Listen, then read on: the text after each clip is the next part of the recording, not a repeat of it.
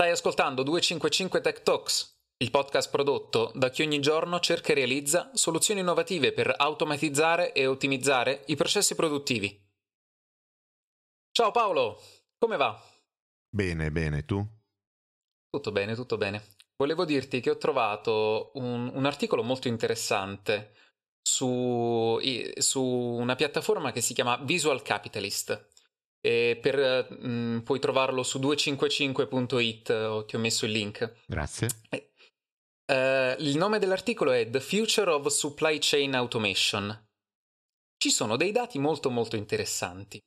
Aspetta, aspetta, aspetta, perché te, te parti così, eh, intanto devo incominciare a separare ogni singola parola che hai detto. Cos'è che è? Che parola hai detto? Il, il futuro dell'automazione nella, eh, nella supply chain. Ah, ok, ok.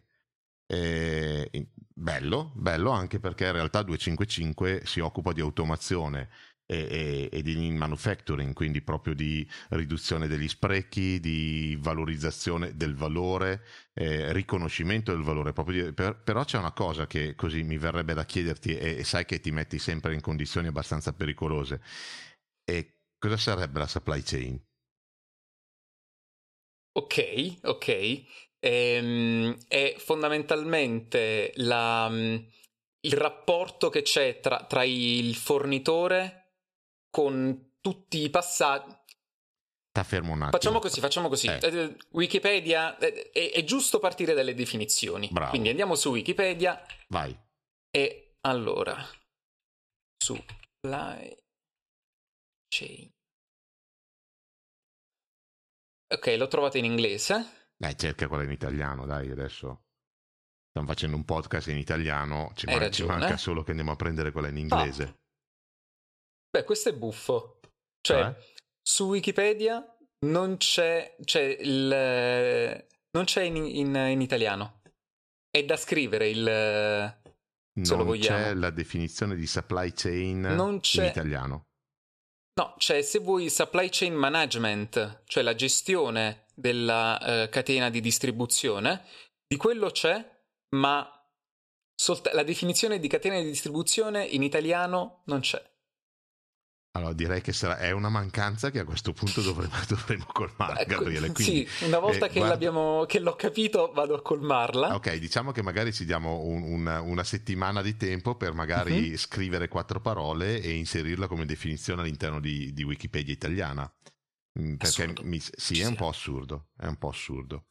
Eh, mettiamola così, semplifichiamola, poi dopo troveremo le parole giuste per scriverla eh, all'interno del, di Wikipedia, perché mi, okay. se, mi, sembra il minimo, anche perché hai detto che c'è supply chain management. Ah. Quindi c'è la gestione della supply chain e non c'è la supply chain. Cosa mi, gestiamo? Cosa gestiamo? La supply chain, va bene. Okay. Eh, allora, è, è, fondamentalmente l'insieme mm? di di tutto, è un gran, gran, mondo, adesso incominciamo a, eh, eh, di tutte le persone, di tutte le organizzazioni, di tutte le risorse eh, e di tutta la tecnologia che serve per portare il, la materia prima, perché in realtà si parte dalla materia prima, ad essere un prodotto finito nelle mani dell'utente finale. Quindi anche l'utente finale il, non, non, si limita, non è un, un, un, termine che si limita al rapporto tra azienda e azienda, cioè arriva anche all'utente finale. Eh, diciamo che eh, essen- coprendo, essendo, essendo l'insieme, essendo di tutte le attività, di tutto quello che c'è in mezzo, tra la materia prima e l'utente finale, no? per la generazione di un prodotto finito, l'utente finale è l'ultimo anello della supply chain. Okay. No? Quindi il concetto di eh, azienda-azienda è, è difficile no? perché dipende da cosa sto facendo. Parliamo di utente finale, eh, che potrebbe essere un'azienda, sì, alla fine no? sì. però è l'utente finale di quel prodotto, che in qualche modo nasce, nasce da una materia prima. Quindi tutto quello che c'è tra la materia prima e il prodotto finito che arriva all'utente finale è supply chain.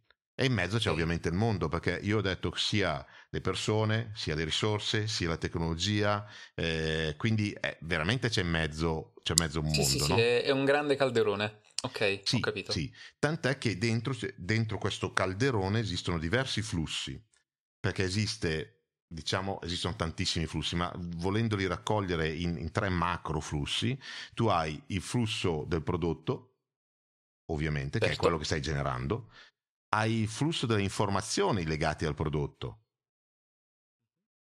e poi c'è un altro elemento che viene, eh, qui possiamo dire, noi abbiamo fatto come 255 dei MES, tra l'altro sarà un case history molto molto interessante che racconteremo credo tra qualche mese, eh, lo stiamo sviluppando in questo momento, tu lo sai perché sei uno dei, dei, dei, degli autori di tutta la parte UX di questo progetto. E, e... MES sta per Manufacturing Execution System, per chi, ecco Ecco, però non l'apriamo oggi un'altra per... e non andare no, a guardare no, no, se c'è, non andare a guardare che c'è, se c'è nel caso in uno delle prossime in uno dei prossimi episodi andremo a verificare intanto se c'è la definizione di MES e non dovesse esserci a, a, diciamo che porteremo il nostro valore a Wikipedia Italia, Italia.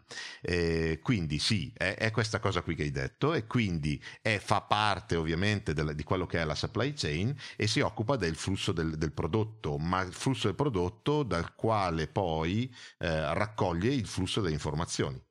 Certo. Ma quindi fammi capire. Aspetta, come... che mi manca un terzo gruppo di flusso che è importante. Dopo eh, mi, mi, okay. mi, ti ascolto con, con, piacere, che è il flusso finanziario, che viene spesso dimenticato, ma in realtà la supply chain tiene conto anche del flusso finanziario. Poi magari mh, l'approfondiamo 30 secondi, meno, meno, 5 secondi con un esempio, il concetto di flusso finanziario. Però sono questi tre flussi, prodotto, informazioni e finanziario, che okay, girano all'interno. Fondamentalmente è tutta logistica trovi? Mm, allora, anche qui, eh, ni, come sempre, il mondo, il mondo, è bello perché è pieno di sfumature. perché ni? Eh, eh, sì, perché in realtà se diciamo che la logistica è supply chain, errore che viene spesso commesso, non stiamo dicendo la logistica, la parte di magazzino. Diciamo che anche con logistica alle volte si intende, perché poi logistica è la, la, lo spedizioniere o è il magazzino. Diciamo che in un ambiente un, un po' allargando un po' il confine logistica di solito è magazzino e spedizioni. Ehm, è supply chain? No. E sì. Perché no e sì? No, perché come abbiamo detto... Suppongo. Esatto, per, bravissimo. Okay. Per, come, per come abbiamo detto prima, è una parte della supply chain è anche vero che normalmente, statisticamente, il valore eh, legato ai costi di magazzino e ai costi della logistica è all'interno delle voci della supply chain normalmente un valore molto alto. Quindi si tende a confondere la supply chain con quello che ha più valore dal punto di vista economico all'interno certo. de- della definizione, no? E quindi si confonde la supply chain con i costi di magazzino e di logistica. Eh no, abbiamo detto che è tutto quello che c'è dalla materia prima al prodotto finito all'utente finale. E volendo si può aggiungere anche un altro, un altro elemento che è abbastanza ricorsiva. Penso si, si possa ehm, intuire, no? Ho visto il tuo sguardo e, te, e, e vo, vo, vediamo se hai intuito correttamente. Cioè, il, um, per supply chain ricorsiva intendi che um, devono, cioè una buona supply chain deve essere tenuta su tutti i livelli. Quindi, dato che, come hai fatto prima l'esempio, che il, l'utente finale può essere un'altra azienda, um, è, relativo il, la fi- è relativa alla fine della supply chain, a seconda del punto di vista. Esattamente. E quindi è, è, quando inizia e quando finisce è un... Eh, diciamo, diciamo, che ci sono diversi livelli di supply chain, cioè tu ti puoi occupare della esatto. tua supply chain de- definendo la tua supply chain è semplicemente quello che entra e quello che esce da te. No? E esatto, quella è la tua supply però... chain. In realtà il prodotto ha una supply chain che è, for- che è più, più, più, grossa, perché nel momento in cui io mi devo occupare, per esempio, delle mie materie prime, ma le mie materie prime sono il prodotto finito di qualcun altro, no? E, e loro a loro volta avranno una supply chain anche loro e mettere insieme, quindi abbiamo due livelli di supply chain, no? ma la mia supply chain dipende dalla loro supply chain. Quindi avendo un'integrazione eh, elevata o comunque potendosi permettere un'analisi a livello eh, di, di più live- a, a, più livelli, no? a, più, a, più, supply chain, io potrei andare a cercare delle ottimizzazioni, delle riduzioni dei, dei, dei, degli sprechi dei costi eh, in maniera molto più efficace perché non vado più a lavorare solo sulla mia supply chain ma vado a lavorare certo. sulla supply chain completa chiaro che per fare una cosa del genere occorre poter collaborare occorre poter avere disponibilità dei dati e quindi c'è tutto un capitolo legato alla digitalizzazione della supply chain, cioè io ho una supply chain, quindi ho una catena per la quale vado dal mio prodotto iniziale, dalla mia materia prima a un prodotto che per me è un prodotto finito, devo raccogliere i dati, devo digitalizzarli per raccoglierli. Se non raccolgo i dati sto perdendo una, uno di quei flussi, no? dei, dei, tre macroflussi che è il flusso delle informazioni. E quindi se perdo quel flusso in realtà meno, sto perdendo anche il controllo e quindi sto perdendo la, la possibilità di individuare delle possibili ottimizzazioni. Certo, perché non riesci a tracciare un eventuale spreco. Non riesco a tracciare una, un, un, eventuale spreco e alle volte non riesco neanche a individuare il valore di quello che ho. Okay, il valore non so cosa è peggio effettivamente tra, tra le cose non tracciate, se non tracciare il valore o non tracciare lo spreco, perché sono molto... Beh, sono interconnessi come noi abbiamo sposato, abbiamo sposato le, le, la, l'idea anche lean anche nella nostra gestione no? delle, delle, commesse quindi eh, parleremo un'altra volta interessante anche questo di, di, di, di lean nella versione manageriale no? e gestionale eh, che è in realtà un puntare l'attenzione allo spreco perché se elimino lo spreco quello che rimane è valore. Parliamone, anche qui è complessissimo e troveremo le persone giuste con cui parlarne, ne sono certo. E, e, quando si parla di valore, ad esempio in questo caso, non è esattamente il valore dei costi, ad esempio del magazzino, della logistica, eccetera, eccetera, perché ad esempio uno, una delle cose che si dimentica spessissimo nei concetti di valore è che ad esempio il dimensionare correttamente il livello di soglia del mio magazzino è un valore. Quindi è, è valore ridurre i costi? Sì, ma è valore anche, capi- eh, quindi ridurre al minimo gli sprechi, ma è anche valore dimensionare correttamente il mio magazzino. E questo è tutto un capitolo che apre la, la, la, diciamo la filosofia, il filone del lean manufacturing. Quindi certo. riduco gli sprechi andando a capire cosa, cosa mi serve, esatta, per davvero cosa devo avere veramente all'interno del mio magazzino, perché quello è il vero valore. Altrimenti poi vieni rallentato perché o sei troppo pesante e non riesci a gestire la quantità di merce che hai, oppure devi ancora produrre e non riesci a soddisfare la domanda. Esatto. In entrambi i casi diciamo che essere sei, bilanciati. Esattamente, hai, ti, sei, hai, ti, sei, concentrato a ridurre degli sprechi, ma in realtà non hai studiato un'attenta pianificazione della scorta e quindi degli spazi de, de, de, del magazzino. Quindi in teoria ti sembra di aver, di aver ridotto i costi, nella pratica non hai ottimizzato, quindi avresti ancora uno spazio per poter diventare più, più efficace, più efficiente sul mercato. Certo. Eh, è interessante questa cosa qua, però non mi ricordo più da dove siamo partiti. Siamo partiti da, dall'infografica su Visual ah, Capitalist sì, che, sì, che, se vai a vedere sul sito. sì, sì. Eh, allora, interessante allora, direi.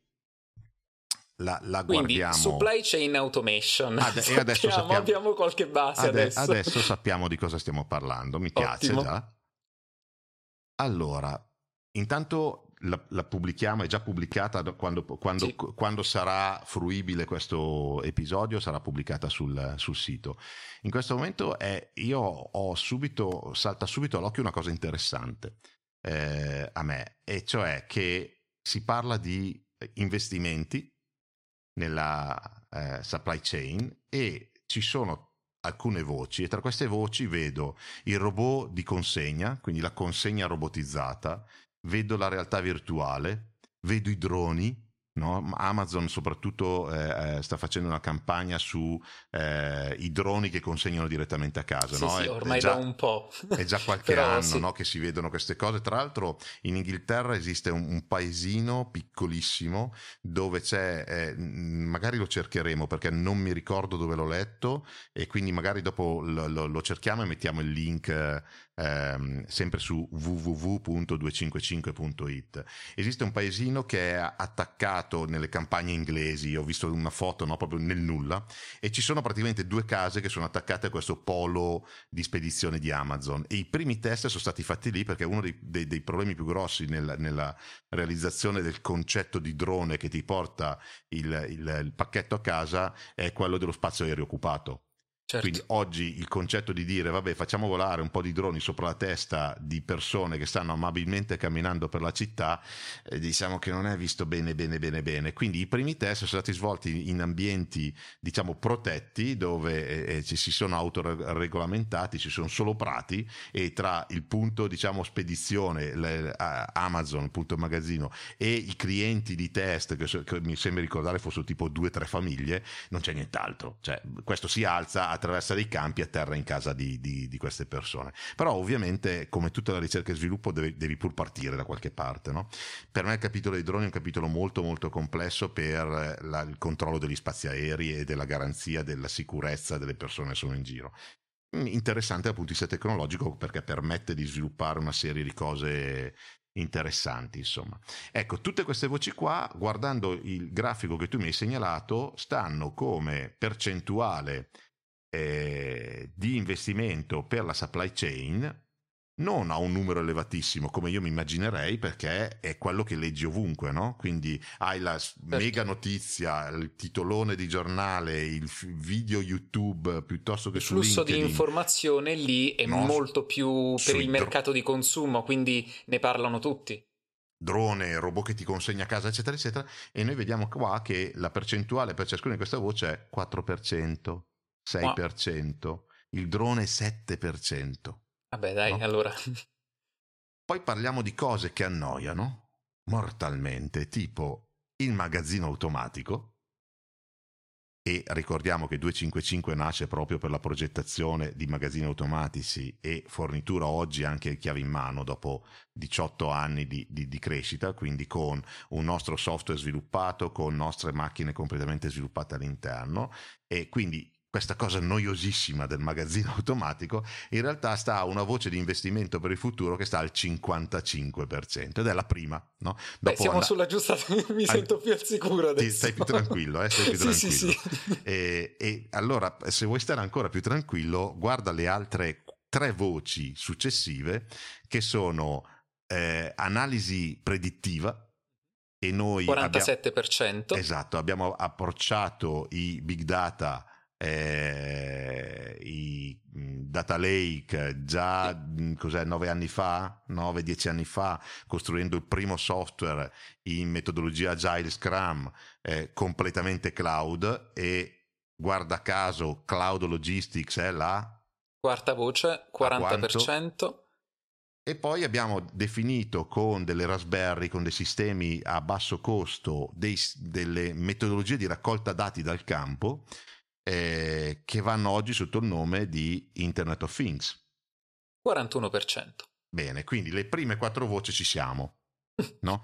Ecco, non facciamo droni, eh, che però stanno al 7%, non facciamo realtà, beh, sulla realtà aumentata ne parleremo quando faremo il case history eh, magari del, ehm, dell'Omnichannel, che secondo me è arrivato il momento di fare, no? Eh, però non facciamo delivery robots, eccetera, eccetera, che stanno al 4-6%. Quindi direi che questo primo grafico mi piace molto, mi, mi, mi, sento, mi sento anch'io più tranquillo, sinceramente, Gabriele. Stiamo tutti e due più tranquilli.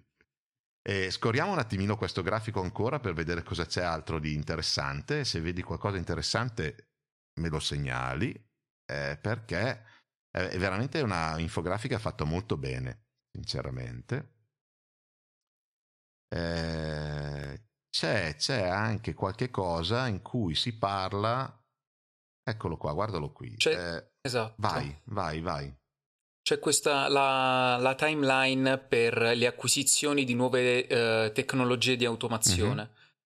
E Cosa qui dice? dice? fondamentalmente su questo sondaggio fatto su uh, warehouse managers, quindi saranno i, i, responsabili, cioè i manager di magazzini. Sì. In questo senso, il 23% hanno già acquisito queste tec- nuove tecnologie E... e... ci sta perché tutto il mondo legato alla consegna all'e-commerce ha mm. dovuto mm. necessariamente evolversi dal punto di vista tecnologico. Quindi, se vuoi un magazzino completamente manuale eh, in un mondo e-commerce è certo. diciamo un po' più allargato, mm, un flusso di supply chain diciamo legata al, al, picking e packing, quindi allo stoccaggio, al prelievo e alla, alla, alla, mm, al confezionamento per poi spedire al cliente finale, ha dovuto necessariamente svegliarsi perché altrimenti non sarebbe stato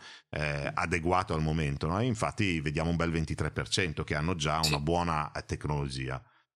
Poi c'è centralmente un, un'area di um, persone con delle prospettive mm-hmm. di um, innovazione che è un 10% entro 12 mesi, 21% uh, da 1 a 3 anni, fino ad arrivare al 3% che con prospettive oltre i 5 anni, e poi c'è un, 23, un 26% rosso totalmente disinteressato all'argomento, che non sta cercando. E sì. il 26% però della totalità è, un, è, abbastanza alto come dato. Sì, qui come sempre eh, bisogna vedere le due cose, no? Allora, il 26%, se, se, sta da una parte il 26%, da quell'altra ci sta il 74%, no? Quindi c'è sì. un 74% di persone, di, di aziende o di investimenti che sono per il 26-23% già stati fatti, ma tutta la restante parte, quindi un 50% di eh, eh, possibili investimenti che vogliono essere fatti eh, nei prossimi 5 anni, quindi diciamo un medio, medio termine. Cioè sia effettivamente un 26% strano di chi dice no, io sto bene così, non ho intenzione di introdurre tecnologia, nuova tecnologia all'interno del mio, del mio magazzino. Con, con i discorsi che abbiamo fatto anche nella puntata precedente, questo 26% è in pericolo in qualche modo, disinteressandosi al mondo allora, che sta cambiando in qualche modo. Diciamo no? che è in pericolo eh, facendo questa considerazione. Probabilmente, visto che le merci sono oggetti fisici che si muovono, se non, se non vengono mossi in, in, qualche modo con un supporto eh, di automazione, vuol dire che sono mossi con un supporto manuale, quindi con delle persone e abbiamo nel scorso episodio abbiamo parlato del, della nuova era a cui pensiamo si vada incontro che è quella del eh, dover progettare gli impianti o comunque le postazioni di lavoro anche in post covid certo. quindi devo creare delle situazioni tali in cui gli operatori sono presenti ma sono presenti con degli spazi tali eh, da poter eh, essere eh, fruiti, da poter essere utilizzati anche in un momento diciamo di restrizioni da Covid. No? Chiaro che se tu non ti prepari, quelle restrizioni diventeranno probabilmente così pesanti da bloccare completamente la tua attività perché non, non avrai fatto nulla e, sa- e i costi per correre all'ultimo ai ripari sono costi stupidi e uh, magari anche non realizzabili. Lo stiamo vedendo nella barriera di plexiglass sì, piuttosto, sì, cioè, sì. quelle non sono molto goffe, non risolutive. No, ma non solo non sono risolutive, hanno un incremento dei costi e della, della, diciamo del risultato, della qualità del risultato finale così alto da renderli probabilmente, eh, come posso dire, non percorribili no? solo, solo, fintamente percorribili. Quindi, certo. quindi, uno dice: certo, certo che tu puoi farlo, basta che metti una bella parete davanti tra te e l'altro operatore. Sì, ma io mi devo passare le cose. E allora fai un buchino che. Eh, no, cioè, non ci passa eh, il pacchetto. Dici: no, no, ma tu puoi farlo. Eh, eh, caspita, se facciamo così puoi farlo. Sì, ho capito. Magari sto a casa e quando mi dite che posso ritornare, ritorno. Però sì, sono, è sicuramente un indice di pericolo. È sicuramente un indice di pericolo quello lì.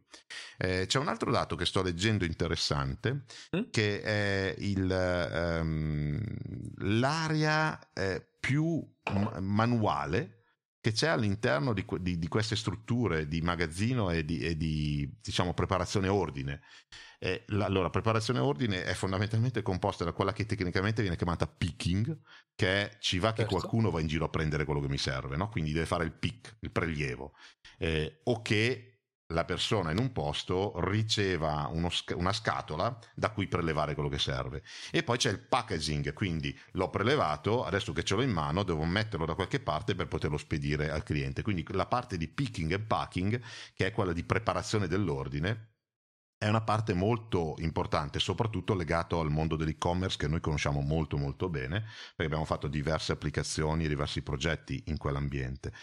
E, e, e lì questo numero mi ha eh, spaventato, o, o per piacevolmente spaventato, perché anche questo ci lascia tranquilli, eh, di un futuro roseo, eh, nel senso che il 49% ha attività di picking e packaging completamente manuale. Cioè, cin- mi stai dicendo che la metà? È, è, ancora manuale con persone che alzano fisicamente con la loro schiena le, i pacchi, sì, fanno i pallet. che vanno a prelevare manualmente e che fanno tutta la movimentazione in maniera, eh, diciamo, quasi completamente manuale. I, I sistemi automatici sono il 4%. Quindi c'è ancora tanto, tanto, tanto da fare. E il restante, ancora... cioè, è, è, un mix di.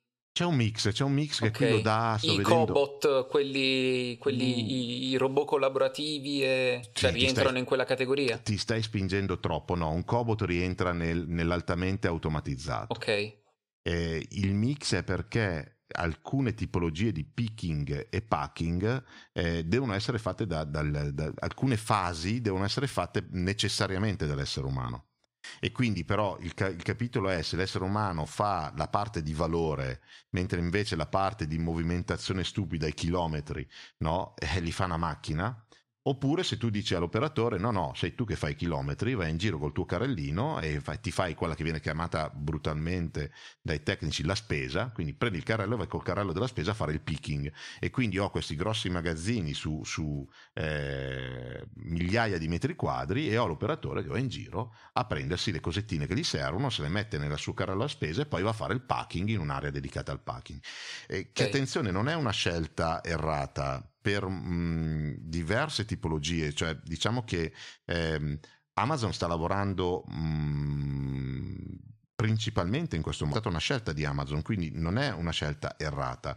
Bisogna fare beh, veramente le considerazioni rispetto a numero di pezzi da movimentare. Eh, diciamo salute dei lavoratori, non lo so, adesso forse così è un, po' troppo, ma ci sono delle considerazioni che ti devono portare a certo. eh, un sistema di un tipo piuttosto che un sistema di un altro tipo. Spesso, eh, proprio perché questi tipi di, di, picking e packing sono veramente dei, dei mix, eh, si opta per delle soluzioni ehm, intermedie sono quel 42%, dove sì, c'è una parte in cui qualcosa lo puoi far fare, quindi puoi andare in supporto all'essere umano e altre cose non le puoi fare, quindi ti viene quel mix tra processi manuali e processi automatici che copre il 42%. Quindi sarebbe certo. interessante capire se quel dato è un 42% di eh, processi che vorrebbero essere modificati nel, nel, concetto di lean manufacturing no? per la riduzione degli sprechi, oppure se la tipologia di, eh, eh, di lavorazione richiede che siano così, perché alcune tipologie di, di lavorazioni non, mm, è, è, giusto che rimangano così. È, è, la, la, è il miglior modo possibile, è un mix tra una e l'altra soluzione. In altri casi invece no. Viene in mente per, per, quanto riguarda Amazon, plausibilmente usa, tra virgolette, ancora l'essere umano per andare a prendere fisicamente i prodotti perché credo sia un problema di eterogeneità del prodotto.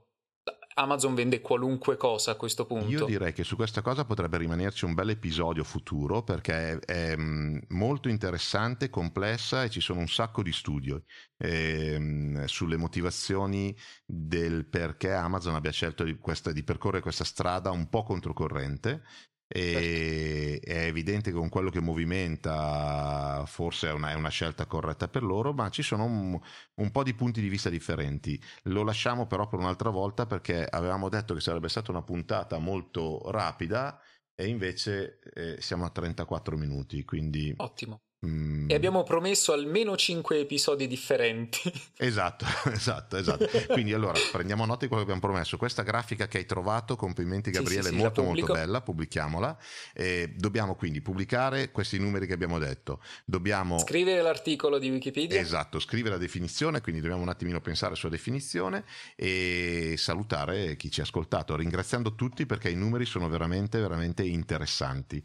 Eh, ci state ascoltando sui podcast in un modo modo incredibile, vi ringraziamo e diciamo che ci piacerebbe interagire un po' di più, cioè avere anche, eh, prossimamente avremo qualche ospite, e come, abbiamo, come è già stato una volta con, con Carlo e con Edoardo, e se ci scrivete magari ci date anche qualche idea per parlare insieme eh, di qualcosa di diverso.